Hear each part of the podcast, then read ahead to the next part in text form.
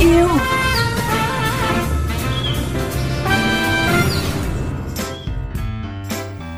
Thưa quý vị và các bạn, Sở Tài nguyên và Môi trường Hà Nội sẽ đầu tư thêm 15 trạm quan trắc môi trường không khí cố định giai đoạn 2021-2024 nhằm hoàn thiện hệ thống quan trắc môi trường trên địa bàn thành phố.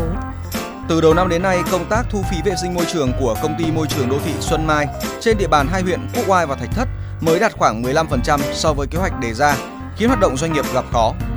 Theo Cục Chăn nuôi Bộ Nông nghiệp, năm 2020, phụ phẩm trồng trọt sau thu hoạch từ dơm lúa vào khoảng 42,8 triệu tấn, nhưng tỷ lệ sử dụng dơm lúa chỉ đạt 56,3%, một lượng lớn dơm dạ người dân đốt tại ruộng gây ô nhiễm môi trường. Không phải chuyện đâu xa. Thưa quý vị và các bạn, rác hữu cơ chiếm tỷ lệ lớn trong rác thải sinh hoạt, nhưng hiện nay chưa nhận được sự quan tâm lớn trong việc tái sử dụng kể cả ở khu vực đô thị và nông thôn. Điều này không chỉ gây lãng phí mà còn làm gia tăng áp lực xử lý rác thải, ghi nhận của phóng viên Hải Hà. Như VOV Giao thông đã đề cập, ảnh hưởng của dịch COVID-19 khiến nhiều hộ nông dân ở một số huyện như Đan Phượng, Hoài Đức gặp khó khăn trong tiêu thụ các sản phẩm nông sản. Nhiều gia đình đã bỏ hàng trăm kg rau quả ngoài đồng không thu hoạch. Dù biết rằng số rau củ này có thể ủ làm phân bón hữu cơ, nhưng gia đình chị Thanh Huyền, trú tại huyện Đan Phượng cùng nhiều hộ nông dân khác chẳng thể làm vì không có chế phẩm sinh học để ủ phân. Cái xả, cái rơm lúa, ta không cho đốt ở bãi. Trước như ta chỉ có cho, để lại sinh phân á. Cháu mong nên thì ảnh được có. Cháu mong nên chả bán được cái cỏ ở cái ruộng. Ta nào muốn ăn nhiều thì nghe cả chả bán được cái. Tại các đô thị lớn như Hà Nội và Thành phố Hồ Chí Minh, lượng rau củ quả thức ăn thừa tại các hộ gia đình, các nhà hàng ăn uống, chợ, các xưởng chế biến thực phẩm cũng đang bị bỏ đi một cách lãng phí. Ông Đinh Đăng Hải, chuyên gia cao cấp của tổ chức Helbridge Canada cho biết. Rác hữu cơ của Hà Nội thì chắc chắn nó phải trên 40%. Rác sinh hoạt của mình thì cái phần thức ăn và cái phần rau củ quả, thức ăn thừa ấy, nó rất là nhiều. Các cái ngành công nghiệp và chế biến thức ăn đang phát triển và nó cũng chưa ở mức độ ờ, cao so với các cái nước khác.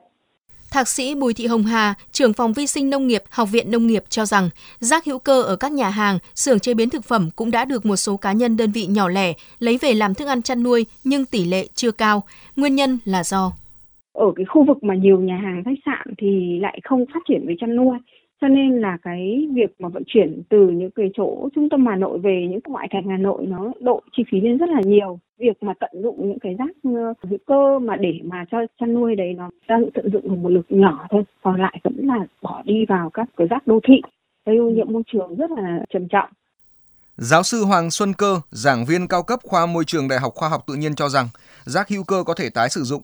Vì vậy trong quá trình xử lý rác hữu cơ cần cân nhắc lợi ích của từng phương pháp cái loại rác hữu cơ và nó có rất nhiều và vì vậy cho nên nếu không tận dụng được mà nếu đem đốt hoàn toàn đấy mà thì có lẽ là không tốt bằng nếu tận dụng được làm ví dụ như cái phần compost chẳng hạn Năm 2020, cả nước có trên 156,8 triệu tấn phụ phẩm từ nông nghiệp, lâm nghiệp, thủy sản và ngành chăn nuôi.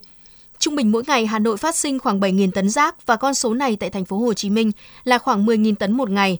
Trong đó phần lớn lượng rác hữu cơ được xử lý bằng phương pháp chôn lấp hoặc đưa vào các nhà máy đốt rác.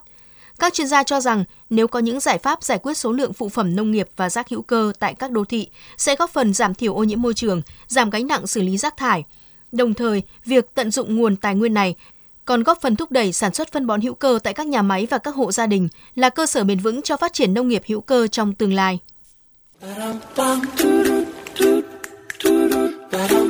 Thêm yêu thành phố.